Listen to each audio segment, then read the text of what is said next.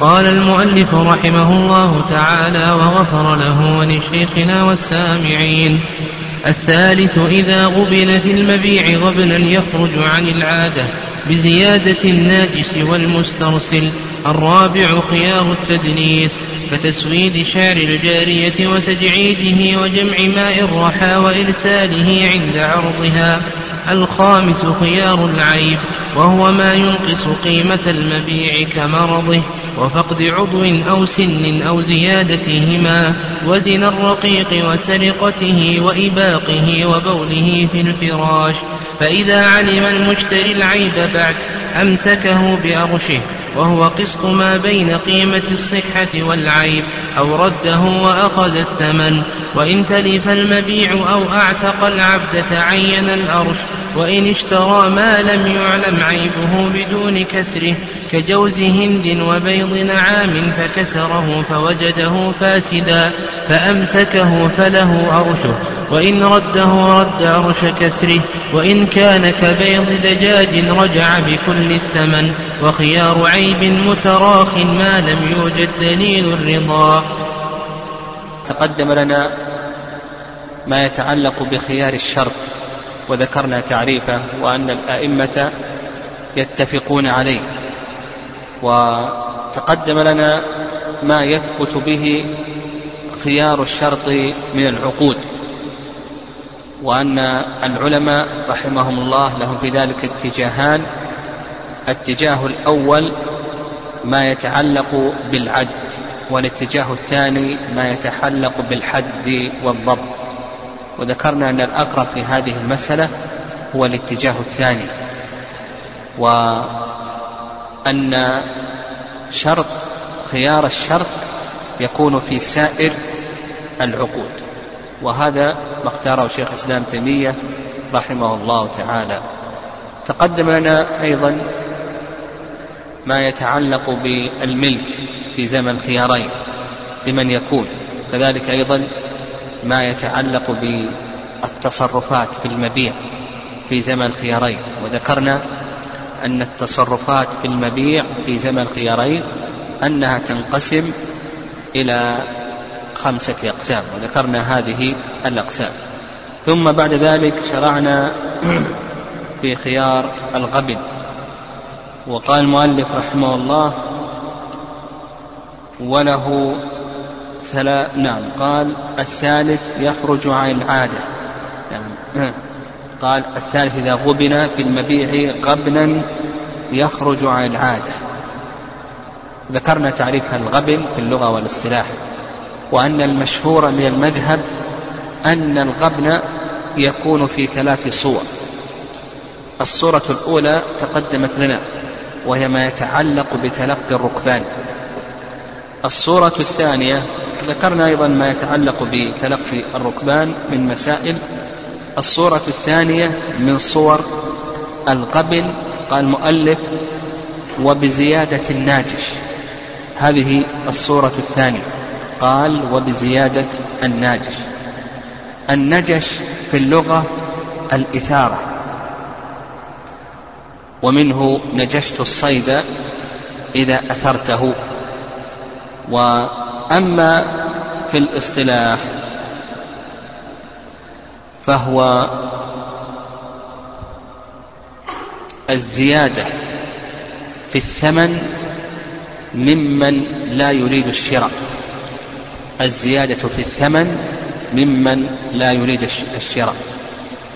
وسواء كانت هذه الزيادة بمواطأة واتفاق بين البائع وبين الناجش أو لم يكن ذلك بمواطأة ولا اتفاق. فإن النجش النجش محرم ولا يجوز ويدل لذلك قول الله عز وجل ولا تأكلوا أموالكم بينكم بالباطل إلا أن تكون تجارة عن تراض منكم. وقال النبي صلى الله عليه وسلم كل المسلم عن المسلم حرام دمه وماله وعرضه. ولا شك أن المشتري أنه لا يرضى بهذه الزيادة. والنجش محرم ولا يجوز. ويدل لذلك قول النبي صلى الله عليه وسلم ولا تناجشوا. وكما أسلفنا أن النجش لا يجوز سواء كان بمواطأة واتفاق بين الناجش والبائع أو لم يكن وسواء قصد الناجش نفع البائع أو مضرة المشتري أو لم يقصد شيئا من ذلك. المهم أن النجش محرم ولا يجوز.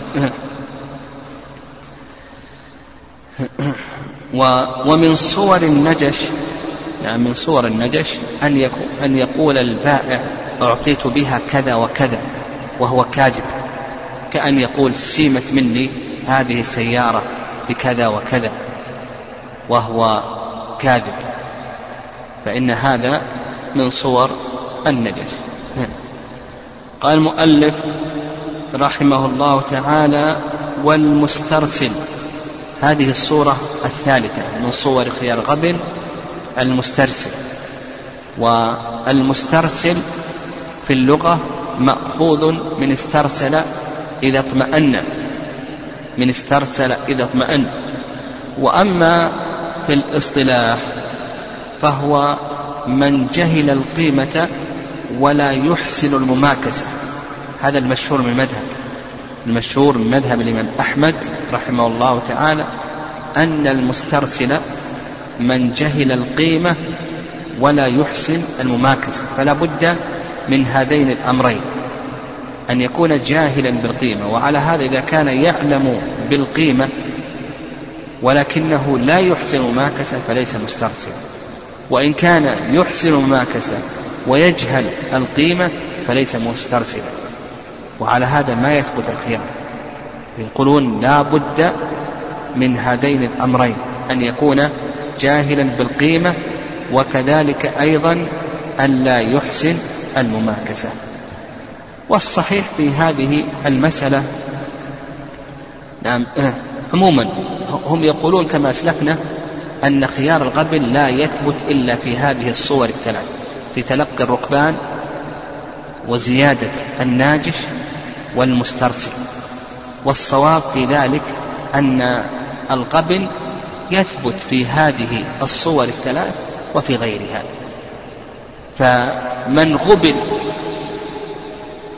غبنا يخرج عن العادة سواء كان بائعا أو كان مشتريا فإن الخيار يثبت له سواء في هذه الصور أو في غيرها من الصور. هذا الضابط. نقول لا نحد خيار الغبن في هذه الصور الثلاث فقط بل نقول بأن الغبن يثبت لكل من غبن غبنا يخرج عن العادة سواء كان بائعا أو كان مشتريا. وقولنا يخرج عن العادة يخرج الغبن اليسير الذي اعتاده الناس كأن يكون الكتاب بعشرة فيشتري بأحد عشر. فهذا قبل يسير تعارف عليه الناس. هذا لا يخرج عن العادة وإنما مثل هذه الأشياء ترجع إلى الحذق في الشراء حسن المماكسة ونحو ذلك. أو مثلا السيارة بعشرة آلاف يشتريها بعشرة ومائة أو عشرة ومائتين إلى آخره. يعني ما جرى العرف أن الناس يتغابنون فيه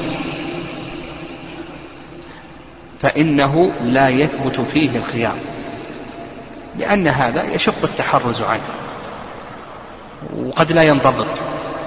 أما ما جرى العرف على أنه كثير وأن هذا لا يتغابن فيه الناس وإنما يتغابن فيه أفراد الناس. إلى آخره فهذا يثبت فيه خيار القبل طيب وهنا مسألة وهي الربح. هل له ضابط بحيث لا يتجاوزه البائع أو نقول بأنه ليس له ضابط؟ الربح هل له ضابط؟ أو نقول بأنه ليس له ضابط. الأصل أنه ليس له ضابط هذا الأصل. وكما تقدم لنا في حكم التسعير وأن أن الصحابة رضي الله تعالى عنهم لما غلى السعر قالوا سعر لنا يا رسول الله. فقال النبي صلى الله عليه وسلم إن الله هو المسعر القابض الباسط إلى آخره. وذكرنا فيما سلف أن التسعير ينقسم إلى قسمين. القسم الأول أن يكون ارتفاع السعر بسبب الخلق كالاحتكار ونحو ذلك فهذا التسعير بحق. والقسم الثاني أن يكون ارتفاع السعر بسبب نعم آه، المخ... الله سبحانه وتعالى. يعني بسبب الخالق لا بسبب الخلق. فهذا التسعير بغير حق. وهذا هو الذي لم يفعله النبي صلى الله عليه وسلم. المهم نقول بأن الربح الأصل أنه لا حد له. هذا أصل. وعندنا أصل آخر وهو أن الأصل في مال المسلم بل وفي مال المعصوم سواء كان مسلما أو غير مسلم الأصل في ذلك الحرمة. الأصل في ذلك هو الحرمة ولا يحل مال امرئ مسلم إلا بطيبة نفس منه. و وعلى هذا نعم آه على هذا يعني نأخذ من كلام المؤلف رحمه الله تعالى أن آه، آه، آه، نأخذ من كلام المؤلف رحمه الله أن مقدار الربح أن مقدار الربح أن يبيع السلعة بسعر مثلها. أن يبيع السلعة بسعر مثلها وأنه إذا زاد مما يتغابن عليه الناس. يعني إذا زاد فإن هذا لا بأس به. وإذا زاد على ما فوق ذلك فإنه لا يجوز.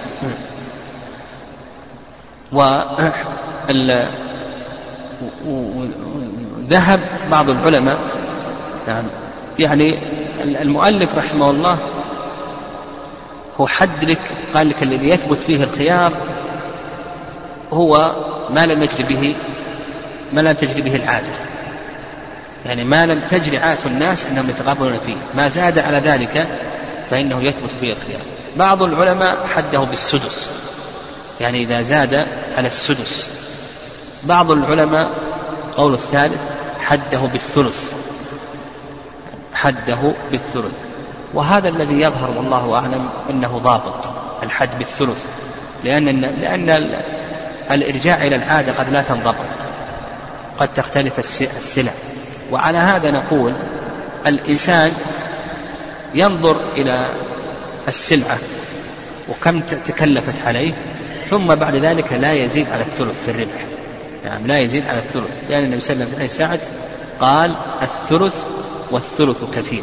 فمثلا إذا كانت هذه السلعة قد تكلفت عليه بعشرة ريالات فإنه لا يزيد إلى خمسة عشر وإنما يزيد إلى الثلث إلى ثلاثة عشر إلى آخره. فإذا ضبط بهذا يعني إذا ضبط بهذا إلى آخره فإنه لا يكون هناك ظلم للناس. كما أن البائع يربح ما دام أنه أخذ الثلث فإنه يربح يستثنى من ذلك يعني يستثنى من ذلك بعض السلع التي ترتفع أسعارها. يعني يتعارف الناس على أن هذه هي أسعارها حتى ولو زادت على الثلث. مثل العقارات ومثل السلع التي لا تكون مبذولة. فعندنا ما يتعلق بالعقارات فهذه أسعارها عند الناس يتعارف الناس على أنه لو زاد على ذلك وأنها قد ترتفع هذه العقارات إلى آخره لأن العقار ليس كسائر السلع المبذولة. ولهذا العلماء رحمهم الله يفردون العقار بأحكام خاصة يعني بأحكام خاصة. وسيأتينا في باب الحجر أن القصر ما يباع عقارهم اليتمان وغير ذلك أن عقارهم لا يباع إلا عند الغبطة يعني عند الربح الظاهر أو عند الضرورة يحتاجون إلى طعام وشراب. ما عدا ذلك ما يباع. لكن بالنسبة لغير العقار بالنسبة لثوبه وسيارته الولي له أن يتصرف في ذلك. لكن ما يتعلق بالعقارات هذه العلماء يفردونها بأحكام. فنقول ما يتعلق بالعقارات هذا عرف الناس يتعارف الناس أنه قد تزيد أسعارها إلى أضعاف مضاعفة. كذلك أيضا السلع التي ليست مبذولة تكون قليلة ونادرة إلى آخره. قد تقل السلع وترتفع الأسعار. هذا بفعل الله سبحانه وتعالى. فنقول هذا لا ينضبط فيه. لكن ما عدا ذلك وهي سائر السلع المبذولة عند الناس. سائر السلع المبذولة عند الناس. فنقول إذا ضبطت بالثلث يعني فهذا آه، وسط. يعني هذا وسط.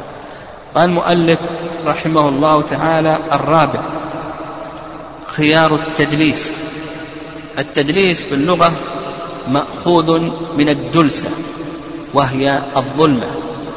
كأن البائع جعل المشتري في ظلمة معنوية لما دلس عليه السلعة. وأما في الاصطلاح أما في الاصطلاح فالتدليس ينقسم إلى قسمين. أو نقول التدليس هو أن يظهر الردي بمظهر الجيد والجيد بمظهر الأجود.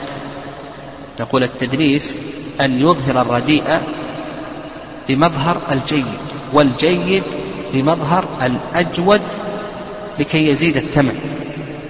نعم لكي يزيد الثمن. والتدليس نوعان. النوع الأول ما يتعلق بكتمان العيب وهذا سيأتينا إن شاء الله في خيار العيب. والنوع الثاني ما يزيد به الثمن وهو أن يظهر الردي بمظهر الجيد والجيد بمظهر الأجود لكي يزداد من الثمن.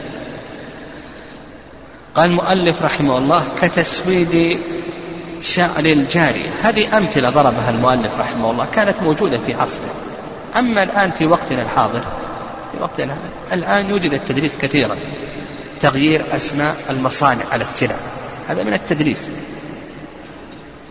تغيير البلدان التي صنعت فيها هذه الصناعات. هذا أيضا من التدريس.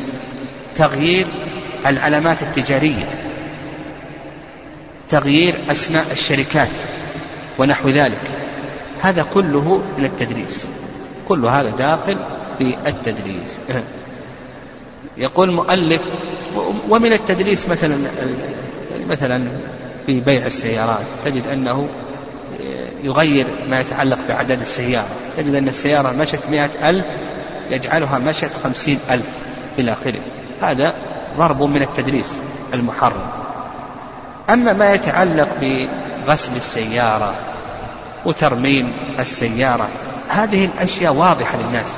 لا تكون داخلة في التدريس يعني الأشياء التي تكون معروفة عند الناس هذه لا تكون داخلة في التدريس لكن الأشياء التي تخفى على الناس لا تكون داخلة يعني كونه يغسل السيارة إلى آخره ويصلح ما فيها من العيوب لا نقول بأن هذا داخل في التدريس لأن هذا أمر ظاهر ومعروف عند الناس.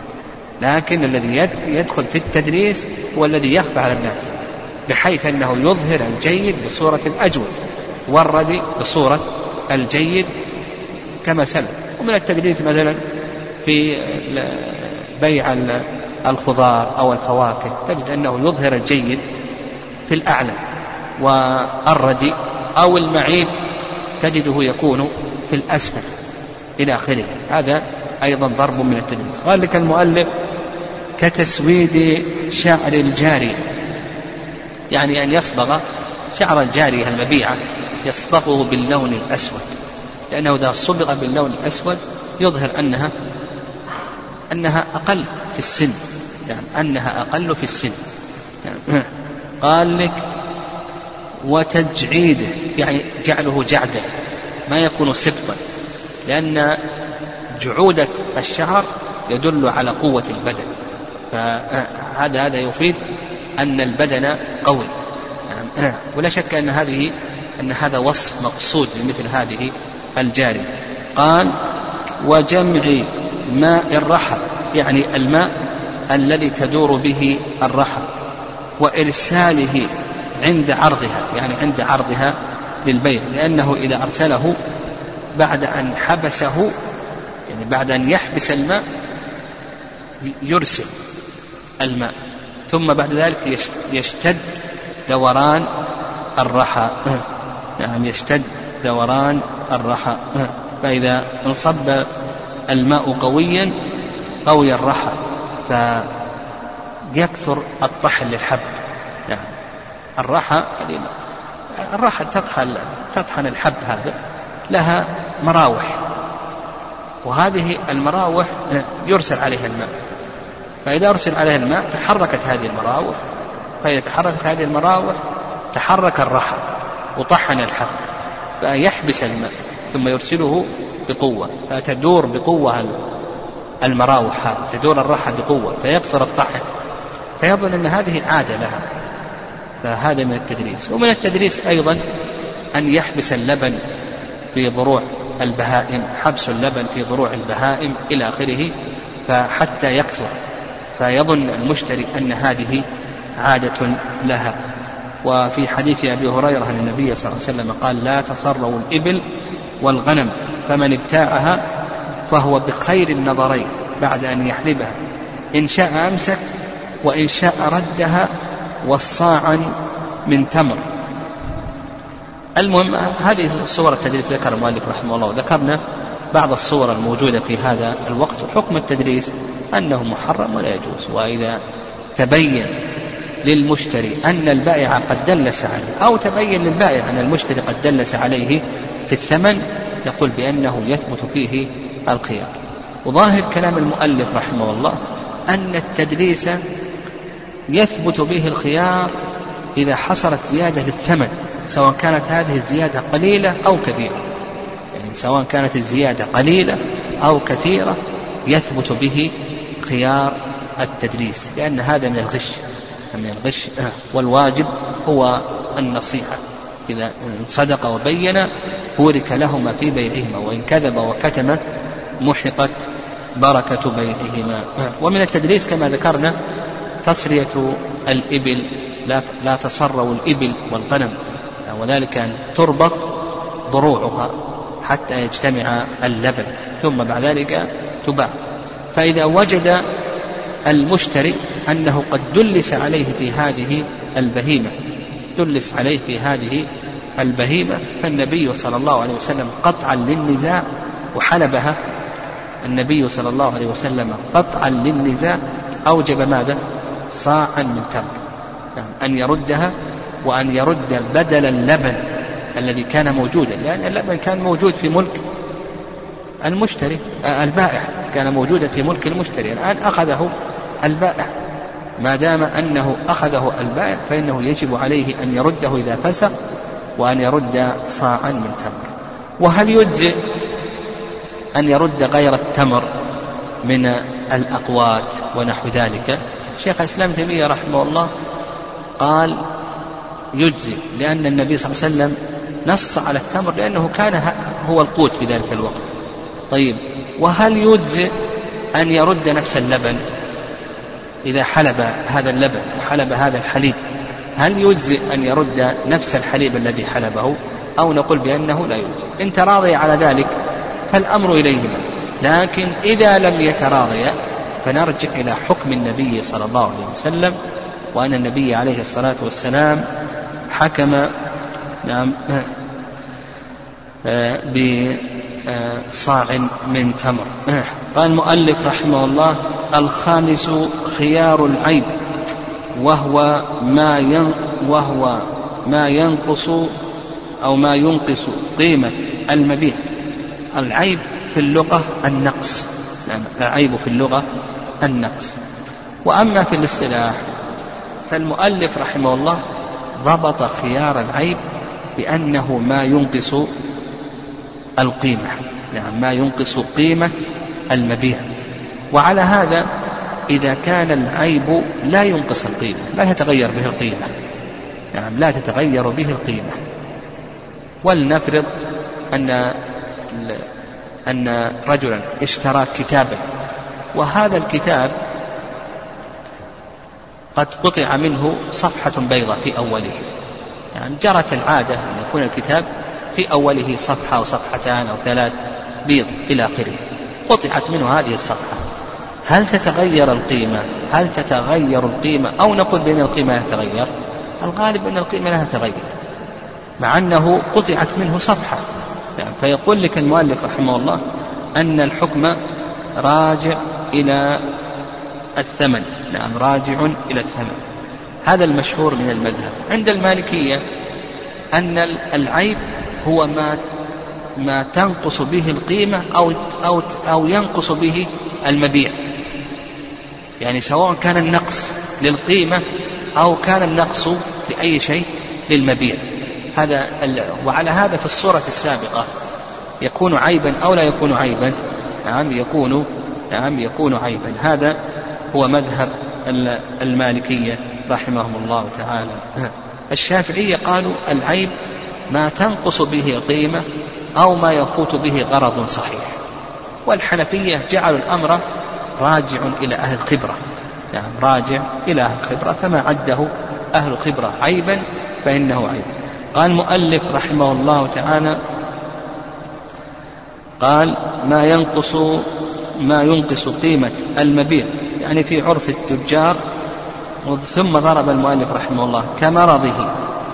نعم. يعني كما لو كان المبيع مريضا كما لو كان حيوانا مريضا مثلا اشترى بقرة مريضة إلى آخره قال وفقد عضو. يعني فقد منه عضو من الأعضاء كإصبع مثلا من الرقيق ونحو ذلك. قال وسن أو زيادتهما وزنا الرقيق وسرقته وإباقه وبوله في الفراش. يعني إذا كان مثل هذا الرقيق يهرب من سيده فهذا عيب. قال لك المؤلف رحمه الله إذا كان يبول في فراشه إلى آخره هذا عيب. المهم مثل هذه الأشياء تختلف باختلاف الزمان واختلاف المكان. يختلف باختلاف الزمان واختلاف المكان. المهم أن الضابط عندنا الذي ذكره المؤلف رحمه الله أنه كل ما ينقص القيمة. وظاهر كلام المؤلف رحمه الله سواء كان النقص قليلا أو كثيرا. فكل ما ينقص القيمة فإنه عيب يثبت به الخيار أما إذا كان لا ينقص القيمة إلى آخره فإنه لا يثبت به الخيار. وذكرنا أيضا رأي المالكية نعم، رأي المالكية أشمل أنه ما ينقص القيمة أو ينقص الذات المبيع. قال المؤلف فإذا علم المشتري بعد إمساكه فإذا علم المشتري العيب أمسكه بأرشه وهو قسط ما بين قيمة الصحة والعيب نعم. إذا علم المشتري بالعيب. أو حتى البائع لو علم بأن الثمن معيب.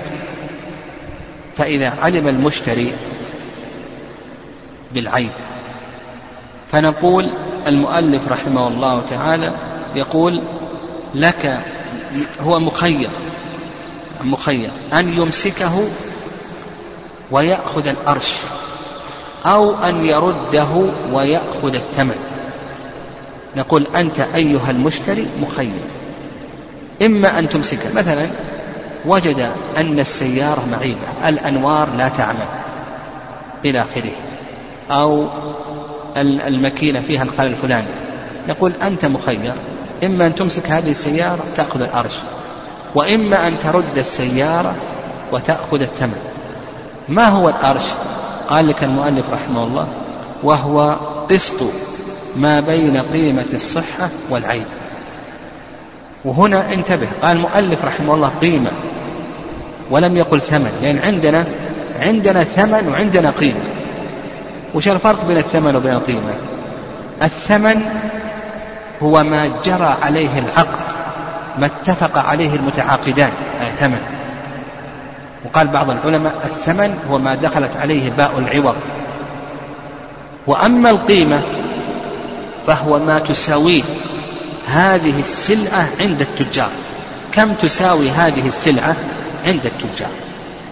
لأنهما قد يتفقان مثلا على بالنسبة لهذه السيارة قد يتفقان على الثمن وأنه عشرة آلاف لكنها تساوي عند التجار خمسة عشر تساوي خمسة عشر ألف.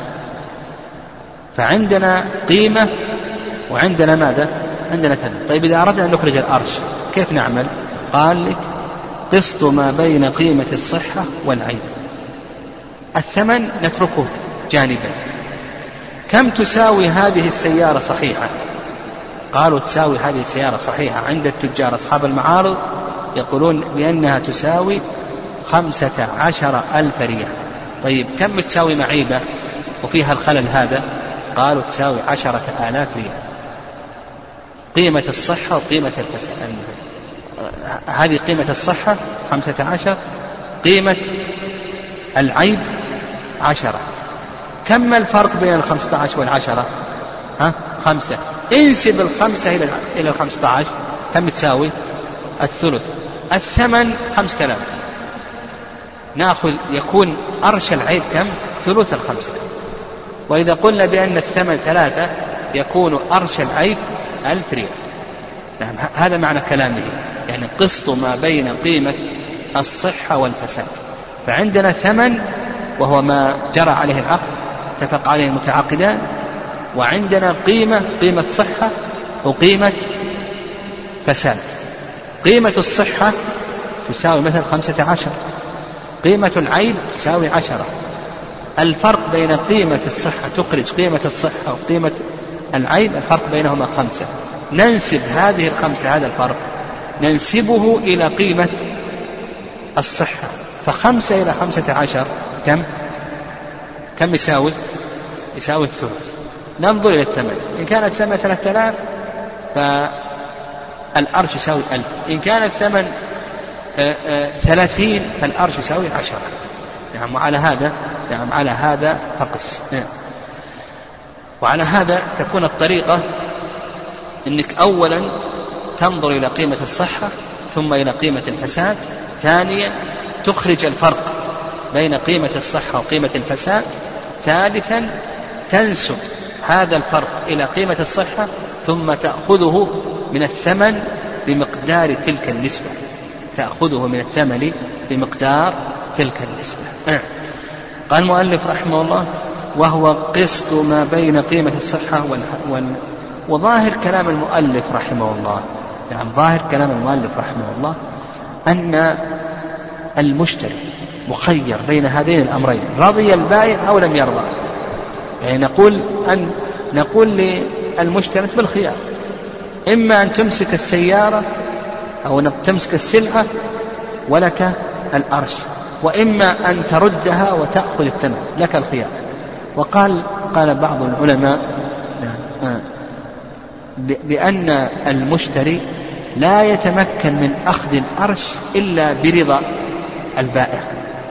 لو قال البائع لا أنا لا نعطيه الأرش فإنه آه، لا يتمكن من ذلك. قال البائع يرد السلعة ويأخذ الثمن والأقرب في مثل هذه المسألة نعم الأقرب في مثل هذه المسألة. أن نقول بأنه ينظر إن كان البائع قد غش ودلس نعامله بأضيق الأمرين. البائع أو غيره المشتري إذا كان العاقد قد غش ودلس نقول نعامله بأضيق الأمرين. وعلى هذا نقول للعاقد الآخر الذي حصل أو وجد هذا العيب يقول أنت مخير إلى آخره. وأما إذا لم يكن غش ولا تدليس فيظهر والله أعلم أنه لا يلزم بدفع الأرش يقول لا نلزمه بدفع الأرش ما دام أنه لم يرضى. بل آه، إذا آه، إذا اختار أن يرد السلعة ويأخذ الثمن أن يرد الثمن ويأخذ سلعته نقول بأن له ذلك. وأيضا إثبات الأرش هم يثبتون الأرش هنا هنا في خيار العيب لكن لا يثبتونه في خيار الغبن ولا يثبتونه في خيار التدليس. فمثلا لو أنه غبن المشتري مثلا السيارة بعشرة اشتراها بثلاثة عشر. قال المشتري أنا أريد أنا أريد السيارة ويرد علي الزيادة وزاد علي ثلاثة عشر البائع ثلاثة آلاف يرد علي الثلاثة. هل يمكن من ذلك أو لا يمكن؟ ها؟ أو نقول أنك مالك إلا الخيار فقط. إما أن تفسخ ترد السيارة وتأخذ الثمن أما بالنسبة للزيادة التي زادها عليك البائع فهذه ليست لك. نعم هذا كلام المذهب يعني ما يثبتون الأرش واضح؟ يعني في خيار الغبن في خيار التدريس لو أن البائع زاد غبن غبن المشتري السيارة بعشرة وباع عليه ثلاثة عشر بأربعة عشر. قال المشتري أنا أريد السيارة لكن الزيادة يرد عليه الزيادة. ها؟ هل يجاب إلى ذلك أو لا يجاب؟ المذهب أنه لا يجاب. لكن كما ذكرنا الذي يظهر والله أعلم أن نقول أن نقول كل من غش أو دلس فقد فعل محرما نعامله بأضيق الأمرين. فإذا ثبت أن البائع قد حصل منه التدليس غشا أو غبن غشا ونحو ذلك فنقول بأننا نعامله بأضيق الأمرين. نعامله بأضيق الأمرين. قال المؤلف رحمه الله تعالى وإن تلف المبيع أو عتق العبد تعين الأرش. يعني هناك بعض المسائل يتعين فيها الأرش تعين فيها الأرش المسألة الأولى إذا تلف المبيع ولنفرض أنه اشترى سيارة ثم تبين فيها عيب ثم بعد ذلك تلفت هذه السيارة. أصيبت مثلا بحريق أو حادث أو نحو ذلك. هنا ما يتمكن الآن المشتري من أن يرد السلعة. المشتري هنا لا يتمكن أن يرد السلعة فنقول يتعين له الأرش. كذلك أيضا إذا نقل الملك في هذه السلعة. مثلا اشترى السيارة ثم بعد ذلك قال هي وقف لله عز وجل على الجمعية جمعية تحفيظ القرآن. ثم تبين أن فيها عيبا. الآن ما يتمكن منها. نقول يتعين له العرش أو وهبها أو باعها. نقول بأنه يتعين له العرش. ما دام أنه نقل الملك فيها. المسألة الثالثة إذا استهلكها. مثلا اشترى أرزا ثم بعد ذلك أكله. وبعد أن أكله تبين أنه معيب. أن هذا الرز أنه معيب. نقول هنا يتعين الأرش لأنه لا يتمكن أو لا يتمكن من أي شيء من الفسق نعم الفسق نعم. لا يتمكن منه. طيب. عكس هذه المسألة. أحيانا أو في بعض المسائل لا يجوز الأرش نعم. إذا كان يترتب على ذلك ماذا؟ إذا كان يترتب على أخذ الأرش الربا. نقول لا يجوز الأرش إما أن تمسك وإلا ترد وتأخذ الثمن. تفسخ ترد وتأخذ الثمن. وذلك إذا اشترى ربويا بجنسه ثم وجد فيه عيبا. يعني مثلا اشترى ذهبا بذهب. المشتري لما أخذ الذهب وجد فيه بياضا. البياض في الذهب عيب السواد في الفضة عيب. لو قال المشتري هو الآن اشترى عشرين غراما بعشرين غرام. عشرين غرام المصنع بعشرين غرام غير مصنع. أو مثلا عشرين غرام عيار عشرين أو عيار ثمانية عشر أو عشرين غرام عشرين عيار أربعة وعشرين لما أخذ السلعة المشتري وجد فيها بياضا. لو قال تعطيني غرامين مقابل الأرش هذا مقابل العيب أرشا يجوز أو لا يجوز؟ يقول لا يجوز. لماذا؟ لأنه يترتب على ذلك الوقوع في الربا. عند مبادلة ربوي بربوي بجنسه لا بد من التساوي ولا بد أيضا من التقابض. قال المؤلف وإن اشترى ما لم يعلم عيبه بدون كسر كجوز هند وبيض نعام فكسره فوجده فاسدا فله أرشه وإن رده رد أرش كسره وإن كان كبيض دجاج رجع بكل الثمن. نعم هذه المسألة التي ذكرها المؤلف رحمه الله تعالى آه، إذا كانت السلعة لا يعرف أنها معيبة. أو غير معيبة إلا بفتحها. الآن عندنا عندنا وعاء هذه السلعة. مثل الآن المعلبات الآن. المعلبات الآن ما تعرف أنها معيبة وغير معيبة حتى تفتحها. طيب الآن أنت فتحتها الآن بالنسبة لهذا المعلب هذا المعلب هل المشتري الآن المشتري أنا برد فتح المعلبات وجدها فاسدة. رده ذهب للبائع وقال خذ المعلبات هذه فاسدة. طيب الآن أنت فتحته كسرته هل يلزمه أرش الكسر المشتري؟ هذا اللي أراد يتكلم عليه المؤلف. المشتري الآن هل نلزمه بأرش الكسر أو لا؟ وقد تكون زجاج. وكسره المشتري ثم وجد وجد السلعة معيبة. فهل نلزم المشتري بأرش الكسر أو نقول لا يجب عليك أرش الكسر؟ نقول هذه المسألة على حسب كلام المؤلف رحمه الله نقول بأنها تنقسم إلى ثلاثة أقسام. وهذه المسألة تنقسم إلى ثلاثة أقسام. القسم الأول نعم القسم الأول ألا يكون لهذا الوعاء هذا الإناء التي فيه السلعة ألا يكون له قيمة. نعم ليس له قيمة. ومثل المؤلف قال وإن كان كبيض دجاج راجع بكل الثمن لا يكون له قيمة. مثل بيض الدجاج. قشر الدجاج هذا هل له قيمة عند الناس؟ لا ليس, ليس له قيمة. ها؟ ومثله أيضا اليوم كثير من المعلبات كثير من المعلبات هذه الطوابيق هذه ترمى بالنفايات. ليس لها قيمة. وش يقول لك المؤلف؟ قال رجع بكل الثمن. يعني يرجع بكل الثمن. بمعنى أن البائع لا يطالبه بشيء. مثلا لو اشترى معلب زيتون ثم فتحه وجده فاسدا. ما يرجع بكل الثمن. كم اشتراه؟ اشتراه بخمسين. يرجع بالخمسين. ولا يطالبه البائع بشيء. يقول لا يطالبه البائع بشيء.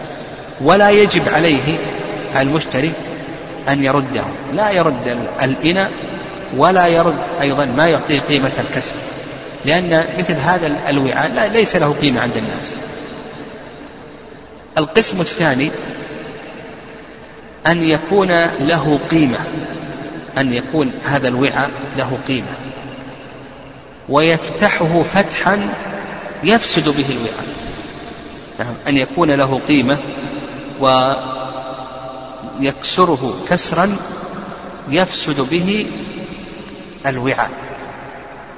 فنقول إذا فعل ذلك فإنه يلزم بأرش الكسر. نعم. ومثل المؤلف قال لك كجوز هند وبيض نعام فكسره فوجده فاسدا فله أرشه وإن رده رد أرش كسره. بيض النعام بيض النعام بيض النعام كبير وله قيمة عند الناس. فإذا كسره ثم وجده فاسدا الآن أفسد. الواجب عليه أنه يفتحه فتح ما تفسد فيه هذه البيضة يعني آه، الإناء هذا هذا الوعاء فإذا كسره كسرا ولما أخذ هذه البيضة إلى البائع قال إني وجدتها فاسدة. نقول عليك قيمة القشر هذا يعني قيمة القشر لأنك أفسدته على صاحبه. القسم الثالث القسم الثالث أن يكون للوعاء قيمة أن يكون للوعاء قيمة ويفتحه فتحا لا تنقص به القيمة. فهذا ما يلزم بالأرش. يعني, يعني لا يفسد به الإنى لا يفسد به الإنى مثلا بيض النعام هذه قام وشذبها شذبا ثم بعد ذلك ردها على البائع. ورد البيض هذا هذا القشر. وهذا كان في الزمن السابق أما الآن يظهر أن الناس اليوم ما يستفيدون منه لكن لو وجد أشياء يستفاد منها. يعني لو وجد أشياء يعني هناك بعض الأشياء يستفاد منها. يعني مثل بعض أواني الطيب ونحو ذلك. يعني بعض الأشياء يستفاد منها إلى آخره. المهم إذا كسرها بحيث يفوتها أو يفسد قيمتها على البائع يلزم بأرش الكسر. أما إذا فتحها فتحا لا يذهب القيمة على البائع فنقول لا يلزم. قال المؤلف رحمه الله تعالى وخيار عيب متراخ ما لم يوجد دليل الرضا. يقول لك المؤلف رحمه الله بأن خيار العيب على التراخي. وظاهر كلام المؤلف رحمه الله أنه على التراخي في العلم وفي الفسق. كيف في العلم؟ ولنفرض أنه اشترى الكتاب. اشترى الكتاب. وبعد سنة وجد أن فيه طمس صفحة.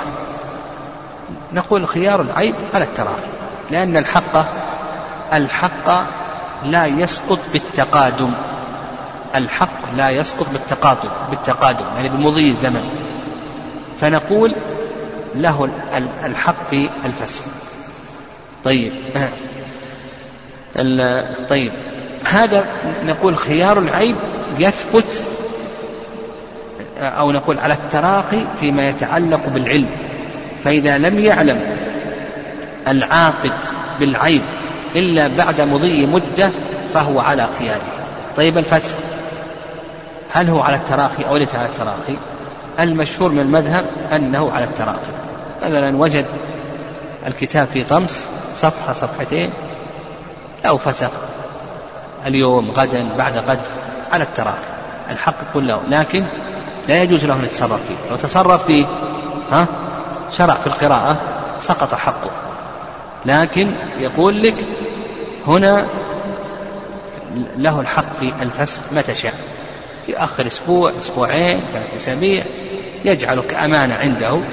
فإذا أراد أن يفسخ ذهب وفسخ هذا المشهور للمذهب فيرون أن حتى أنه حتى في الفسخ أنه على التراخي الرأي الثاني رأي الشافعية أنه في الفسخ ليس على التراخي بل يجب عليه أن يبادر. يعني يجب عليه أن يبادر. لماذا؟ لأن التراخي فيه ضرر على من؟ على البائع فهو يفوت التصرف في هذا المبيع ففيه ضرر على البائع وهذا هو الصواب. وما دمنا أننا أثبتنا لك حق الفسخ فالضرر لا يزال بمثله. الضرر لا يزال بضرر مثله.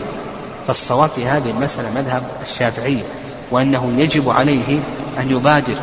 لأننا لو قلنا بأن له حق حق التراخي مطلقا يعني لحق البائع ضرر.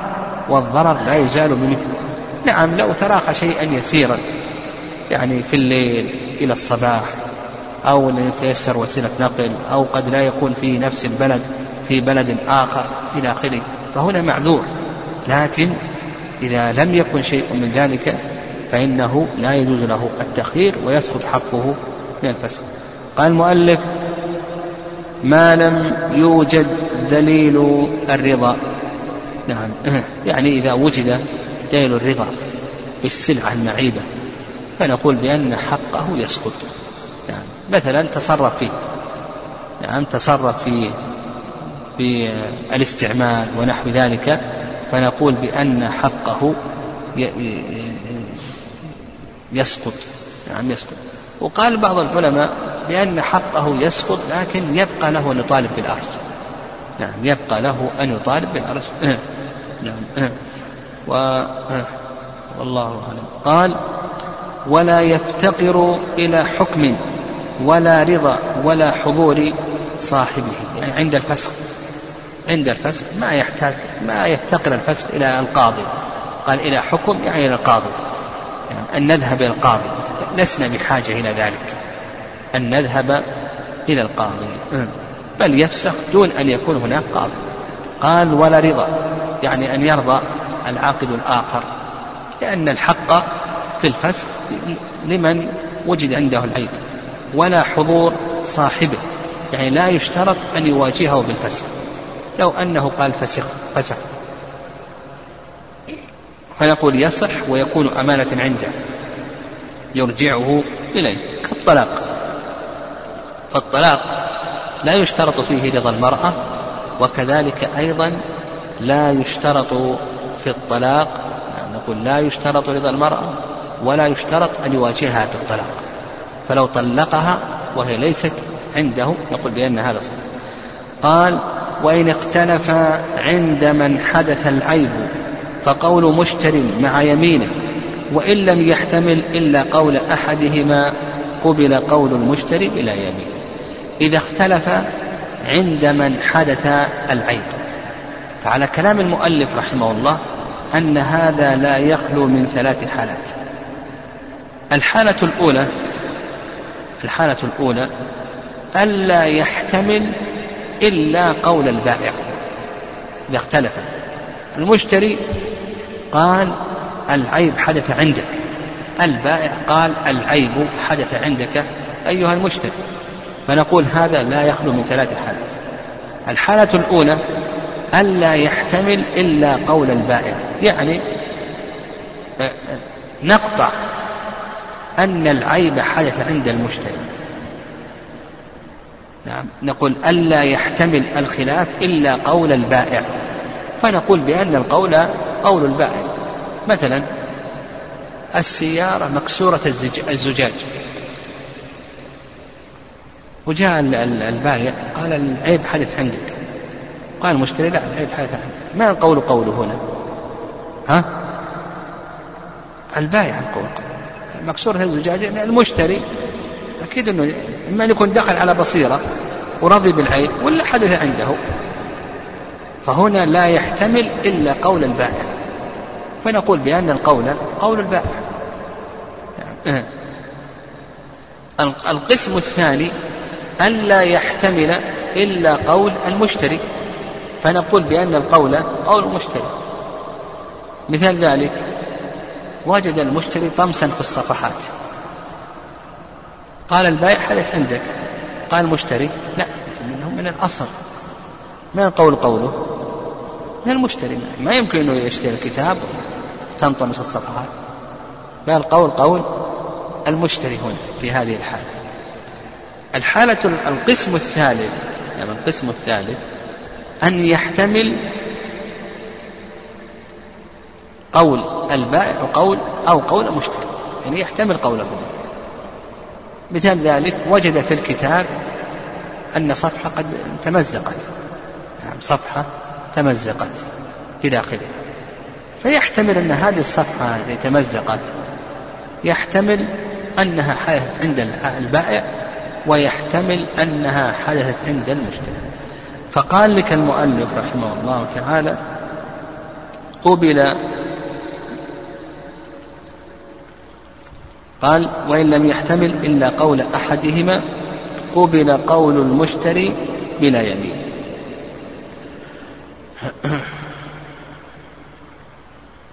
وإن اختلف عند من حدث العيب فقول مشتر مع يمينه. وإن لم يحتمل إلا قول أحدهما قبل قول المشتري بلا يمين. يعني إذا لم يحتمل إلا قول المشتري فإنه يقبل قول المشتري.